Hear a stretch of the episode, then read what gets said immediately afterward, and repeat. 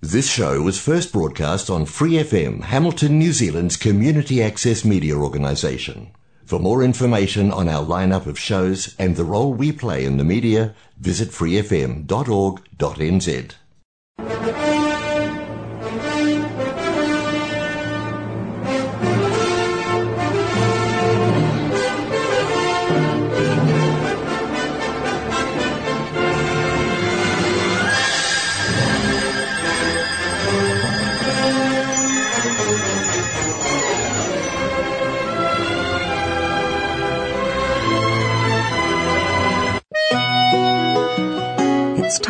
for Gospel and Scripture with Brother Len on Golden Guide. As the world looks upon me as I struggle along, they say I have nothing, but they are so wrong. In my heart, I'm rejoicing how I wish they could see.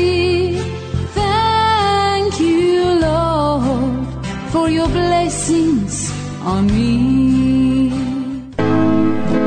From the people of God, welcome to this program, Golden Guide. The scripture says, There is a way which seem right unto a man, but the end thereof are the ways of death or destruction. From Proverbs chapter 14, verse 12. So therefore, we need the Golden Guide. We now come to question 10, the last question in the series, and that has to do with the post death scene. What happened after death? In Hinduism, the scene after death is cremation, mourning, scattering of the ashes over and into the river Ganga, Ganges, the holy river, signifying a merger with the eternal. And then once that is done, people will build shrines and memorials to the departed one. In Buddhism, for some days they worshipped the relics with utmost devotion and then divided it into eight parts. One part they kept for themselves. The seven others were handed over to seven kings. They erected in their capital cities stupas or memorial mounds for the relics. In Islam, Abu Bakr died after only two years and then was succeeded by Umar, then Uthman. Finally, in 656, Ali became the fourth caliph. Can you see a picture? As soon as one is gone, they are laid to rest, shrines are made, and then somebody else takes over. In this case, Abu Bakr, and then the others who are known as caliphs. In Judaism, so Moses, the servant of the Lord, died there in the land of Moab. And after the death of Moses, it came to pass that the Lord spoke to Joshua, the son of Nun. In other words, here again, a leader who now has passed away and another leader takes over. That was the same picture we get in all these founders' stories. Except when you come to this. Here, when you come to the story of Jesus, he says, Lo, I am with you always, even to the end of the age. So he is not passing away. I am he who lives and was dead, and behold, I am alive forevermore. Wow. Every other founder passed away from the scene and somebody else took over. Here, this founder says, No, I am still around. I will be with you always. How can anyone believe that? And on what basis? Well, I was dead, but now I am alive. Came back alive from death? You will immediately see that this answer to this question of what happened after death clearly separates the claims of this man from any other. He claims to be alive after death. Now, who can really honestly believe that? If you are an inquirer, you will immediately scratch your head and say, Well, who made up this story? You see, I'm a medical doctor, a physician. In fact, I used to work in an emergency room. And sometimes you see these ambulances coming in with all their sirens blowing and their lights flashing. And at times, when they bring the body in, I have to examine the body, shake my head, and turn to the friends and relatives and the family members and say, I'm sorry, he is gone. DOA, dead on arrival. You know something I've never said to any of them? I've never turned to them and said, Well, he's gone now, but if you come back tomorrow, he might be walking up and down this corridor. No. How can anybody say that? So, if somebody tells me that somebody died and then rose up from the grave, it becomes an unbelievable report. And we have to concede that. It is unbelievable to a rational thinking mind. So, if you and I are going to be inquirers, honest, fair, and balanced, then we will have to take this story and report and just before we drop it into the trash can, we've got to hold ourselves. Why? Because this report and this story is written in the best attested historical piece of literature. If it was legendary or mythological, I think we would have wiped it off. Throw it away, dismiss it. But if it is written in a historical piece of literature, then we can dismiss it only after giving a good historical reason for throwing it away. And I didn't have it at that point. So, what shall we do? horns of a dilemma, they say. Unable to accept it, unable to discard it. The only recourse left to us is to examine it. And here we must understand that the meaning of the resurrection is a Christian idea. It's their doctrine, philosophy, and a tenet of their belief. But whether the resurrection took place or not has nothing to do with philosophy or religion or a tenet of belief. It is simply a historical question. So, whether the resurrection of Jesus took place or not is a historical question. And so the question has to be decided on the level of historical argument.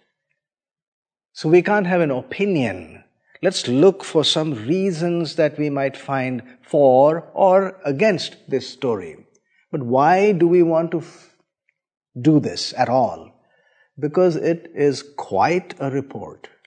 It is either the greatest miracle or the greatest delusion which history records. Nothing in between. If you state that somebody rose up from the dead. I wondered how I would ever be able to weigh things out. Happened 2000 years ago. How, we go, how would we go checking that out? Until I read this statement by Wilbur Smith.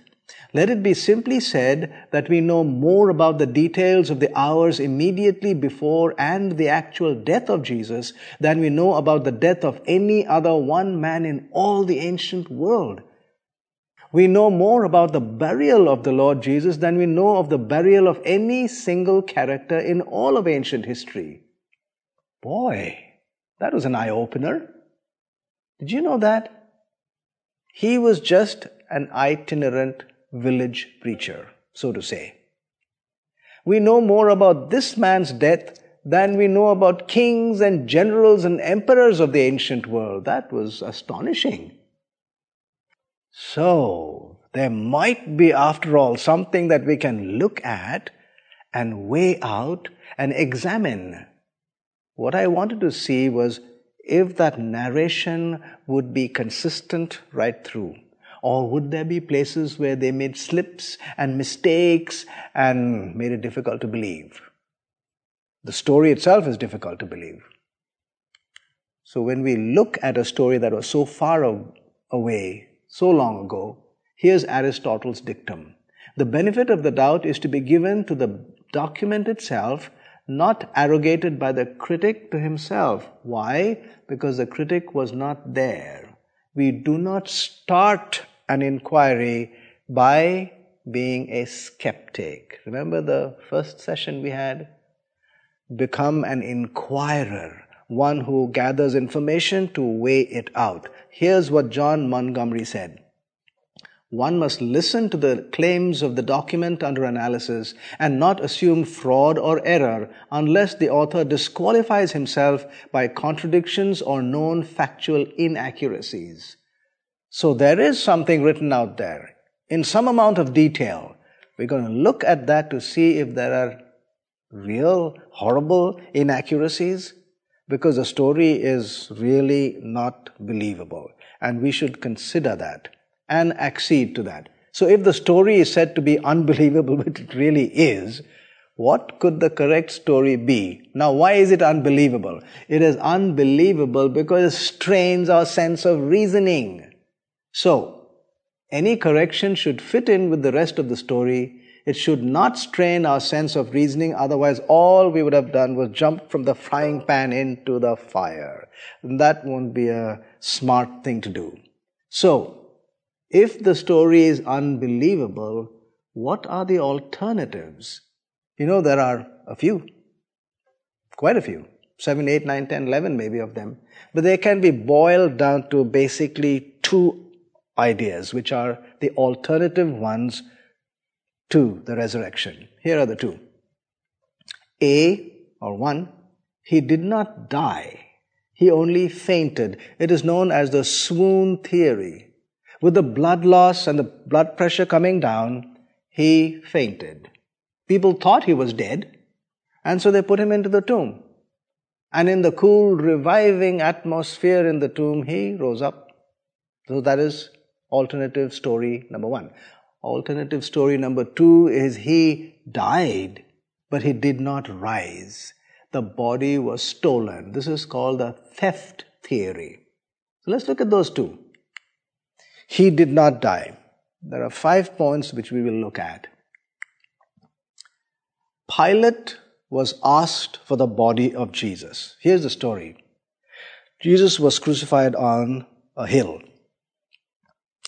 And soon after that, some people went to Pilate and said, Can we have his body? We want to bury it. And the record says Pilate marveled that he was already dead. Now, why would Pilate marvel that he was already dead? The reason is because crucifixion is a very slow, painful, lingering death. The average time that people hang on the cross is days, not hours. Two, three days. Some have been known to hang there for seven days before death finally supervenes. So here, are friends and people who want the body within a few hours, six to eight hours. Naturally, Pilate marveled. So you can see right away that the record is saying something that is reasonable. Pilate would marvel. Anyone would marvel. And so what did he do? He didn't want to give the body because it was too early for death. So, summoning the centurion, he asked him if he had been dead for some time. So when he found out from the centurion, he granted the body to Joseph. So who made sure he was dead 2000 years ago? It was Pilate. And he made sure through the centurion. How did the centurion know that he was dead? Well, here's the story. When the soldiers came to Jesus and they saw that he was already dead, meaning motionless, they did not break his legs. But then here are the people wanting his body. How shall we take it down and give it to them? What if he's not dead? He is still motionless, but how do we know? We really don't. And so the centurion made sure he was dead. How? By calling a soldier, bring your spear, one thrust. And all, that's all it would take. The Roman soldiers were one of the best trained in the world. So, how hard would it be for a well trained soldier who normally, when he's in war, fights against an opponent who is equally energetic, athletic, and powerful? Here's a person just hanging on the cross. Wouldn't be too difficult with one thrust. to kill him. Now we know why the thrust was there, the spear thrust. It was to make sure that the body was dead. And that's how the centurion made sure. And when the, bod- when the spear went through, scholars tell us that if he hadn't died of crucifixion, he would have died of the spear thrust because the spear thrust was meant to kill. So that's how the centurion made sure. So two people made sure Pilate and the centurion. And then John, in his writing of that description, says something very peculiar. One of the soldiers pierced his side with a spear, and immediately blood and water came out. He who has seen has testified. Blood and water? What is a physiological explanation of this? For that, we need to understand something else. Have you ever heard the term broken hearted individual? Where did we get that idea? And it's usually related to a person who is grieving, sorrowing. Well, one of the places it came out from was when lovers who were deeply in love were forced to separate. And in that separation, they found that sometimes one of them would be so sorrowful, so grieving, so stressed at the separation that the heart muscle would rupture and they would die. Broken hearted individual. So, could this have happened? We understand what the story was. In one sense, it was extremely stressful. And it is very possible that in that sorrow, pain, and stress, the heart muscle ruptured. And when that happened, all the blood would come out and collect in what is known as the pericardial sac, the sac that surrounds the heart. And if that happens, the blood would mix with the pericardial fluid and clot partially. When that happens, the portion that clots would come down and leave the upper portion clear. It's called the serum. So, if a spear hit at the junction, we could have two streams coming out the partially clotted blood and the clear serum. Of course, John was not a physician or a physiologist, so he used the word blood and water. But it does require two conditions for this. Number one, the blood should stop flowing. Moving blood cannot separate out. And it does require some time. It doesn't happen in just a very few minutes. Once blood has stopped flowing, then little by little the separation takes place. And so, what we can say is that when we see blood and water, and it is coming, say, from the heart, we will have to deduce that the blood had stopped flowing and it had stopped flowing for some time. So that's another indication that the body was gone, dead. Number four, the exit from the tomb. How did Jesus get out of the tomb? He was wrapped in swaddling clothes. How did he unwrap himself? No explanation. How did he find the door in the darkness of the tomb? No explanation. How did he get to the seal that was on the outside of the tomb and break it? No explanation. How did he roll away the stone which is called a golel? A golel is a large stone, and when we look at that Aramaic word, it is a description of a stone that requires multiple people to move. Anywhere from 3 to 15 people are required. So, how did a injured, incapacitated person move a golel? No question. Even if he did, how did he do it so silently that nobody heard any sounds? Once again, no question. Were all the guards sleeping at the same time? That would be credulous. And if he did move the stone and get out, he would have had to just about hobble around because he was wounded. Did no guard see him walk away and get him back, catch him again. You see, when you look at these factors that come into play, we will have to agree that the story that says he did not die becomes very questionable. In other words, you're asking me to believe that which again strains my sense of reasoning. And number five, multiple testimonials. Who thought he was dead? Well, we saw that Pilate thought he was dead. The centurion thought he was dead. They are the enemies of Jesus. But we know that the friends of Jesus also took him to be dead. How do we know that? Because they brought embalming material. Nobody embalms live bodies because the material is so toxic that if you apply the embalming material to a live body, you will kill that body. So here are the friends of Jesus bringing embalming material. So we will have to conclude that the friends of Jesus also thought he was dead. So when you take these five factors into play, put it to the question that we have, did he die? We have no reasonable grounds to dispute the point.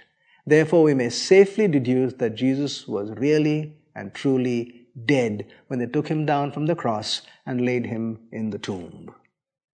How about the second theory? The body was stolen. It's called the theft theory. And if this is true, then we will have to label those disciples as thieves. Here are again five points. The report. The record says that the guards from the tomb came and said, His disciples came at night and stole him away while we slept. One reading of that sentence itself will tell you that the sentence and the report is false. Why? Because one cannot be awake and asleep at the same time. If you were asleep, how do you know it was the disciples who took the body?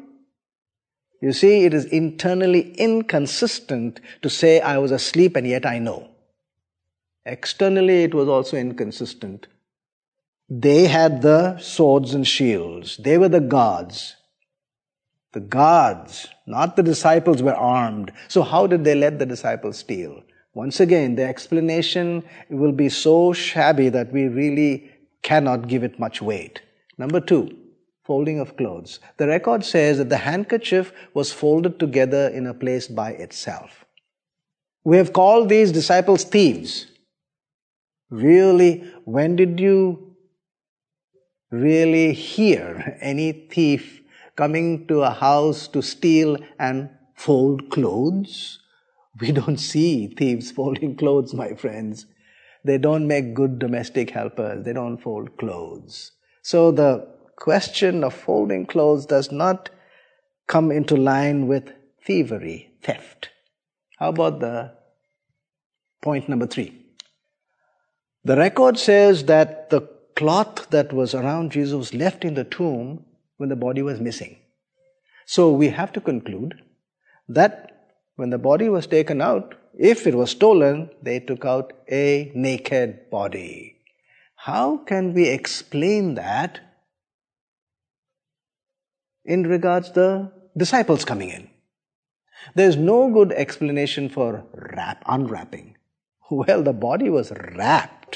In other words, it was packaged. If you were a thief and if I were a thief, wouldn't we just take it and bolt? Why would we sit there unwrapping? There is no explanation for unwrapping.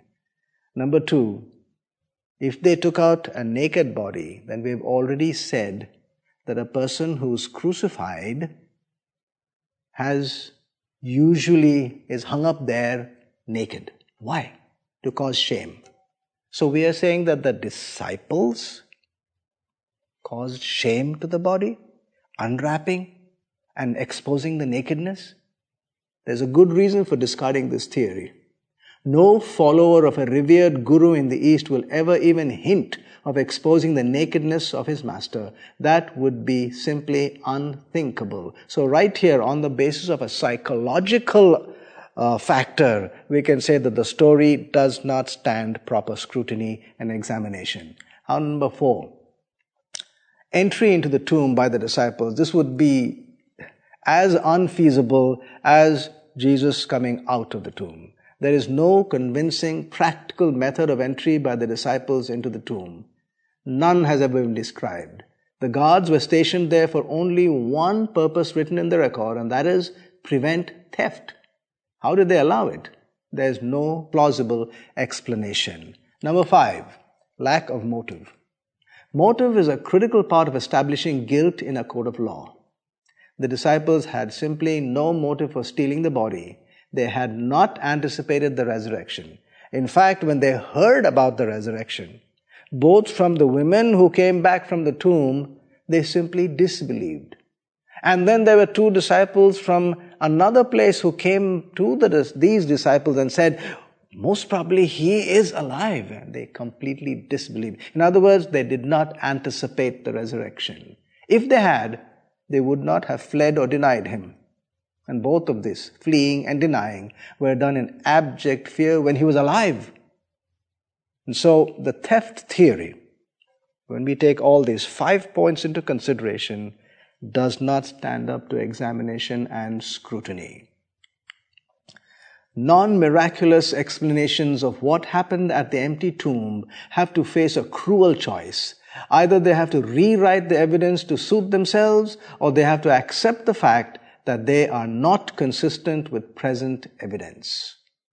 So the alternative theories, which are there, are not really standing up to examination. In other words, it requires the same type of blind belief and putting away of your proper reasoning steps to accept it. We can't do that. We are inquirers. And we said we would go for evidence, not mere opinion, and reason and logic. Taking these three, we have to say that these alternative stories are not standing up to be a good alternative. If the story is true, is some evidence available? There are three lines of evidence. Number one, the after effects. Number two, eyewitness accounts. And number three, a dying declaration or a deathbed confession. Let's look at those three. After effects. There are two types the change in disciples and the fact that there is a Christian church today the change in the disciples. Perhaps the transformation of the disciples of Jesus is the greatest evidence of all for the resurrection. A little band of defeated cowards cowering in an upper room one day and a few days later transformed into a company that no persecution could silence. They were willing to face arrest, imprisonment, beatings, horrible deaths, and not one of them recanted of his belief that Christ had risen. What is the explanation? It seems something drastic had to happen for them to change so dramatically. Think of the psychological absurdity of attempting to attribute this dramatic change to nothing more convincing than a miserable fabrication that they were, they were trying to foist upon the world. That simply wouldn't make sense. Why would it not make sense? They were trying to construct a false story. That's why it wouldn't make sense. Because it is not just a false report, it is a report about somebody rising from the dead. You know, have you ever tried to tell somebody else that some a body that was dead rose up alive? I tried to do it, and you know, when I tried, I had to stop before I even started. How do you go and tell somebody somebody rose up from the dead?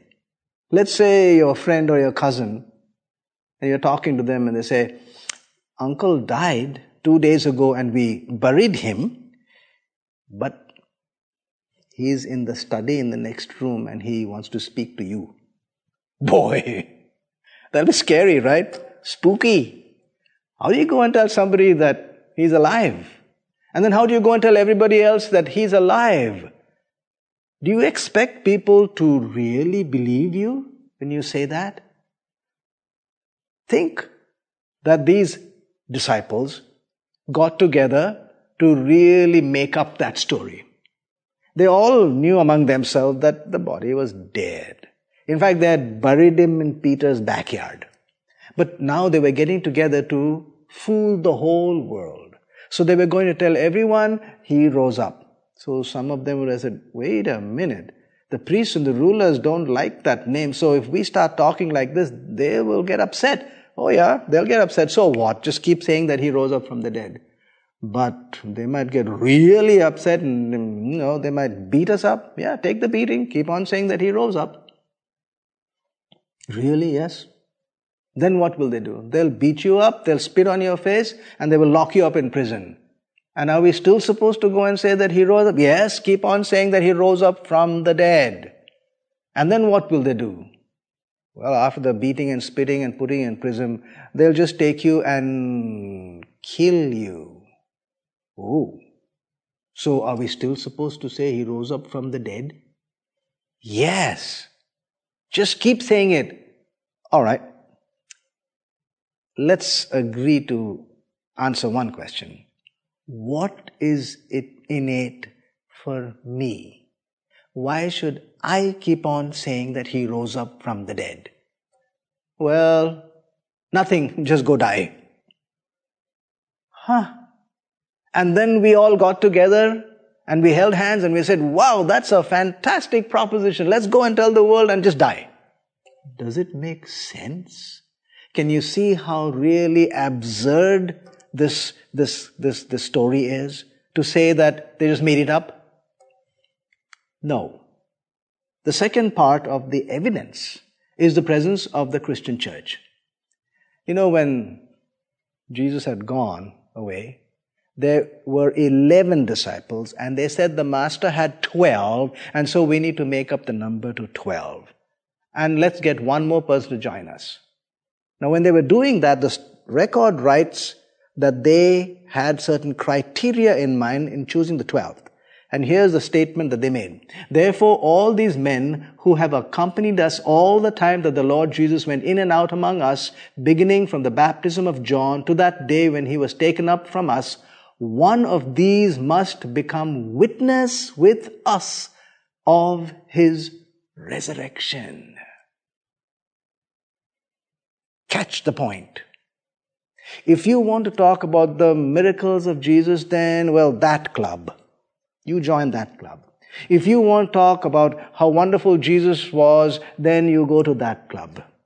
If you want to say how great his teachings were, then that club. This club of the apostles have only two criteria. Number one, you should have been there all the time. And number two, you should have been a witness. You should be able to witness to his resurrection. That is the start of the Christian church. All the other religions came with doctrines, teachings, beliefs. Here, the start of the Christian church was one piece of news. There was a man who died, who rose up from the dead, we saw him. We are the witnesses to that. It is wise now to listen to him because he has credentials that nobody else has. That is the start of the Christian church. Christianity stands or falls with the truth of the resurrection. Once you disprove it, you have disposed of Christianity. The resurrection gave significance to all that they did. The institution of the church then is a historical phenomenon we can see it even today, explained only by Jesus' resurrection. If you take the history and go back from today, back, back to the point when it first started, you cannot go further back than the resurrection. If you go to just the death, there is nothing in the death of an individual that can cause this kind of a reaction, this kind of a revolution. The church today and his existence can be explained not by his death, but only by his resurrection. Jesus died a criminal, condemned by number one, the highest religious authority. Number two, the highest civil authority. And number three, the greatest moral authority of the day, which was God Himself.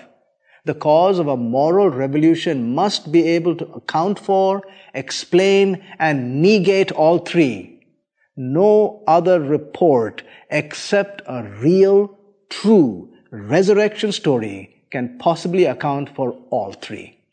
So the Christian church is today alive because something happened that explained all these three factors. And the only thing that can come to mind in the story is a resurrection. Number two, eyewitnesses. Do you know that this is the only writing in which the major miracles were witnessed by people who were right there? Nobody ever saw Gautama Buddha being enlightened under that ficus tree. He himself came and said, I was enlightened. Nobody ever saw Muhammad getting his visions on Mount Hira from the angel Gabriel. He came down and told the people, I have received this message, this vision. No Hindu author ever saw the battles and the messages that he wrote down. This is the only writing that has eyewitnesses. Look at the words. Those who from the beginning were eyewitnesses, were eyewitnesses of His majesty. He who has seen has testified. And what about the fourth statement? Very strong. That which we have heard, which we have seen with our eyes, which we have looked upon, and our hands have handled the very kind of evidence which modern science and even psychologists are so insistent upon for determining the reality of any object under consideration is the kind of evidence that we have presented to us in the Gospels regarding the resurrection of the Lord Jesus, namely, the things that are seen with the human eye, touched with the human hand, and heard by the human ear. This is what we call empirical evidence. Do you know that an eyewitness is one of the strongest evidences you, and you can table today in a court of law? Eyewitness account. This is what we have here. Number three, a deathbed confession of an eyewitness is even stronger. It's one of the strongest forms of evidence to be tabled in a court of law today. If it is written down, it would amount to a sworn affidavit. If two or three such confessions can be found, they would amount to nearly unassailable testimony. Few judges and juries in the world would overturn multiple deathbed confessions stating the same detail. For example, suppose we were wondering who really took the money long, long ago. 20 years ago. And we find that there was one witness, and we go to him, and he is on his deathbed. And we ask, Do you remember who took the money? And he says, Yes, I do, clearly. For 20 years, I've held it inside. I knew that an innocent man was in jail. It was a heavy burden. I'm about to die. I will lose nothing now. Let me tell you the truth. We were all in the room when Mr. Brown came in, walked to the drawer, pulled it open, White envelope was there, all the money in that big envelope. He took it and walked out. Ten minutes later, he's dead. If you had recorded it, you would take this to a judge and say this is a deathbed confession. It would hold water in a court of law. Suppose just before he died, he said, Look, so and so was also there. And we rush across the town because so and so is also there. We went we go to across the town to meet him. He is also on his deathbed. And we ask him, Do you remember 20 years ago who took the money? And he says the same words 20 years I've held it inside, knowing that an innocent man was in prison. Let me tell you the truth now. Clear it off my chest. I lose nothing. I'm dying anyway. Mr. Brown came in, went to the drawer, pulled it out, big white envelope, took the money, and walked off. Two deathbed confessions of eyewitnesses stating the same thing, hardly a judge or a jury in the world will overturn. If there are three, we can consider the case settled. Friends, we do not have just two or three, we have more.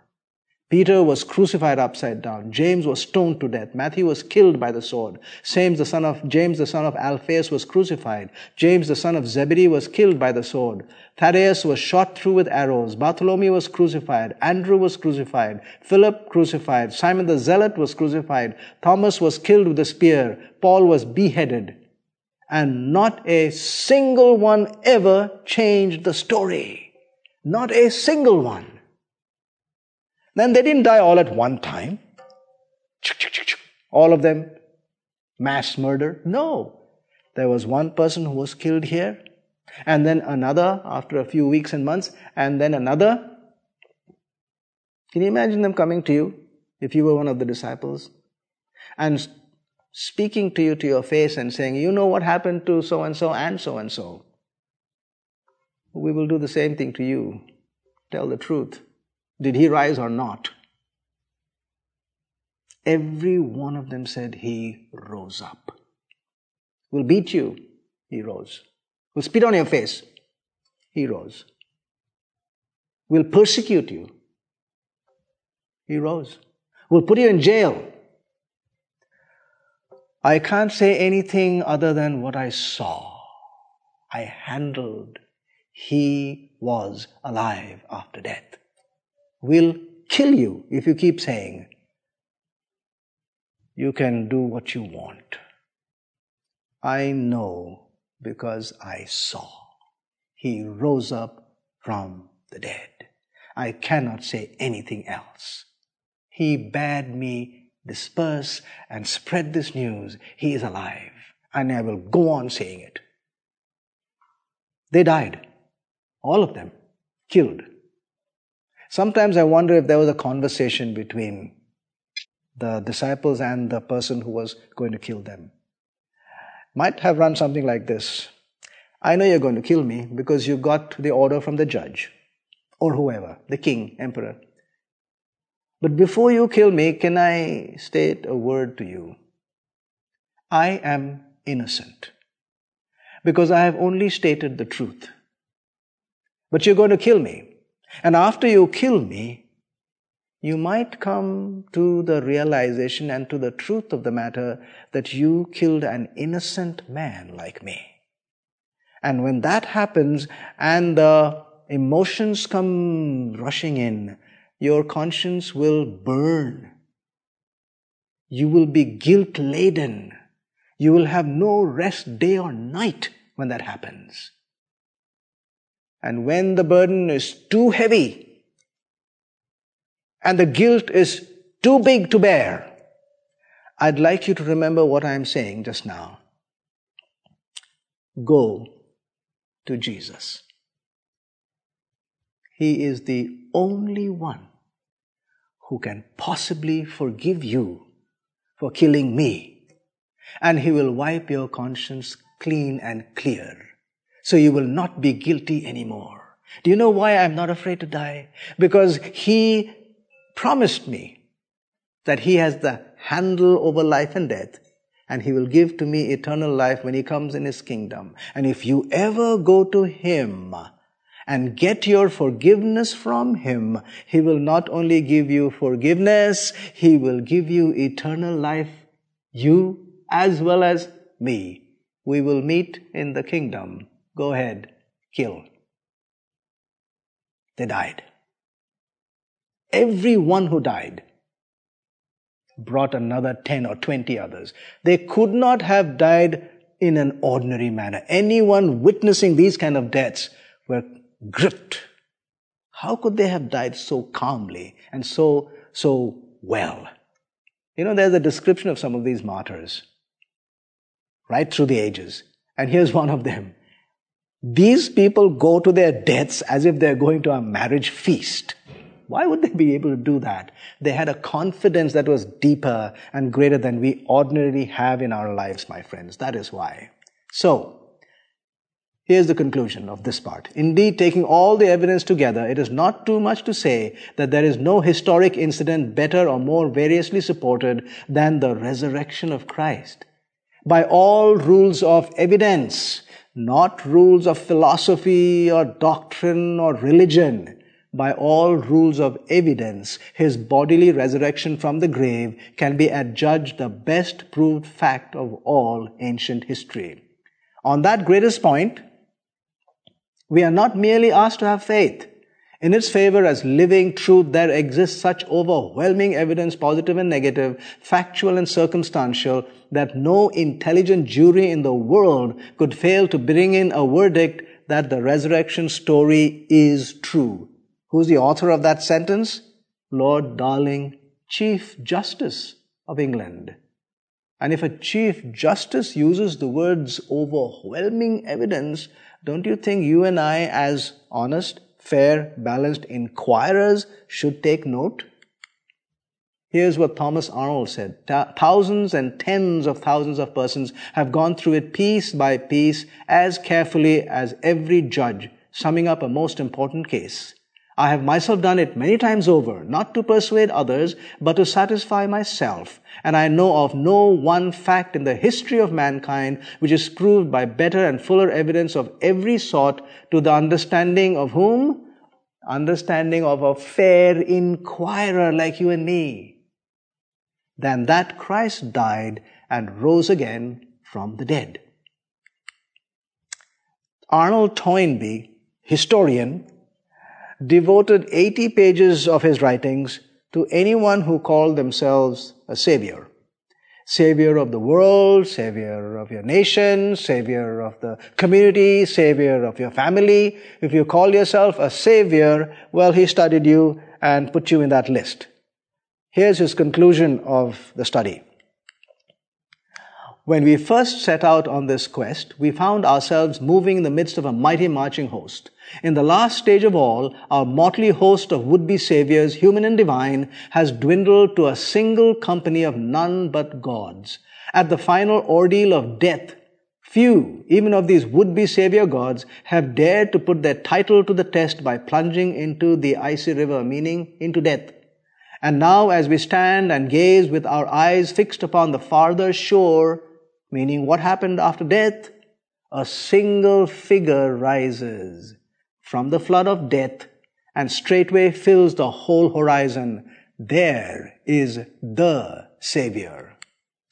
The bones of Abraham and Muhammad and Buddha and Confucius and Lao Tzu and Zoroaster are still here on earth. Jesus' tomb is empty. It is a concrete, factual, empirical proof that life has hope and meaning Love is stronger than death. Goodness and power are ultimately allies, not enemies. Life, not death, wins in the end. God has touched us right here where we are and has defeated our last enemy called death. We are not cosmic orphans. Impressed? As we have seen step by step the claims and the counterclaims, the arguments and the evidences. A thoroughgoing scientist may doubt the story of the resurrection, but will have no grounds to deny it. And a fair inquirer will find enough evidence to make a reasonable claim that the resurrection story is true. It is evidence from both sides of the question that compels the inquirer. And the both sides are the fact that the counter uh, theories don't stand ground and the fact that the theory itself has fair evidence.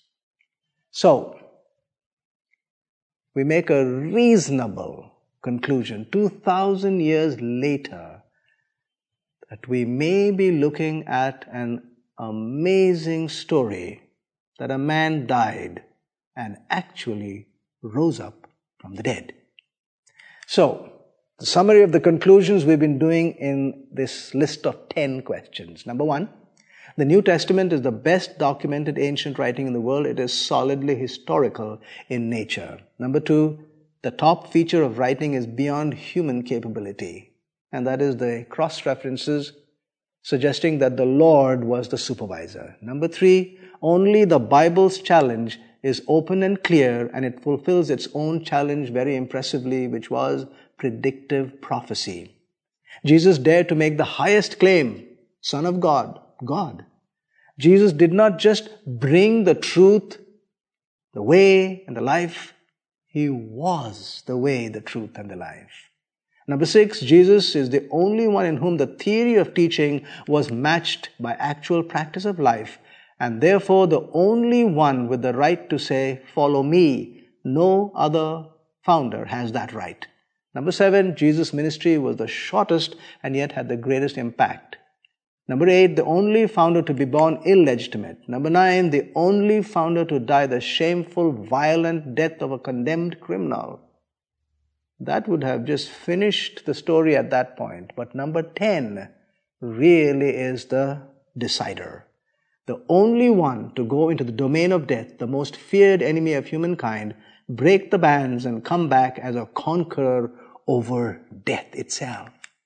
So, the final conclusion of this search that I had been doing for 20 years Jesus, the Bible, are matchless in their claims. They have the highest credibility. And therefore, they provide to mankind what I had been looking for all those 20 years the only way. Now, does that settle it? Is it proved 100%? No. It is not 100%. It is not final and absolute. But what it is, is that it makes the best sense of any claims out there.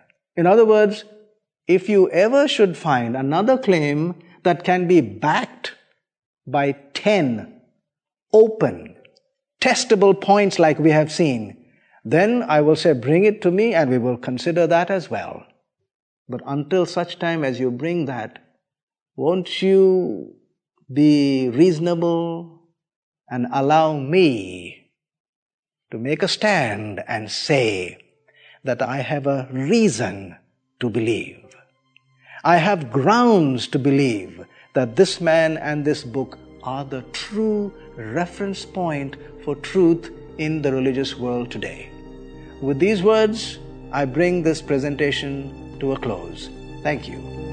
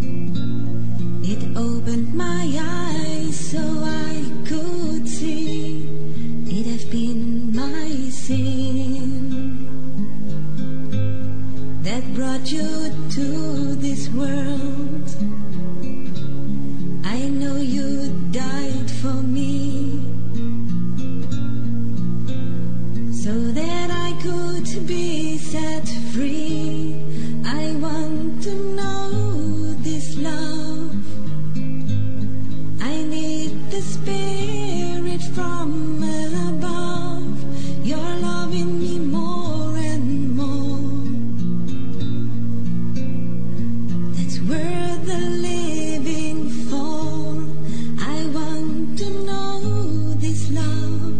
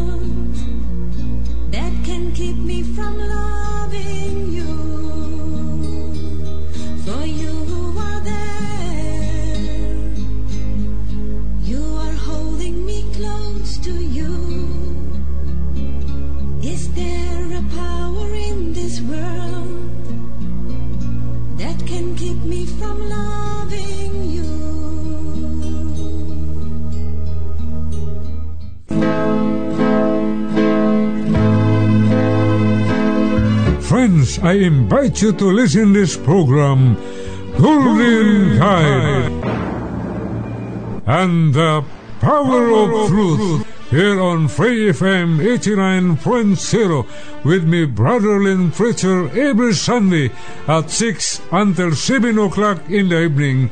And thanks for your listening.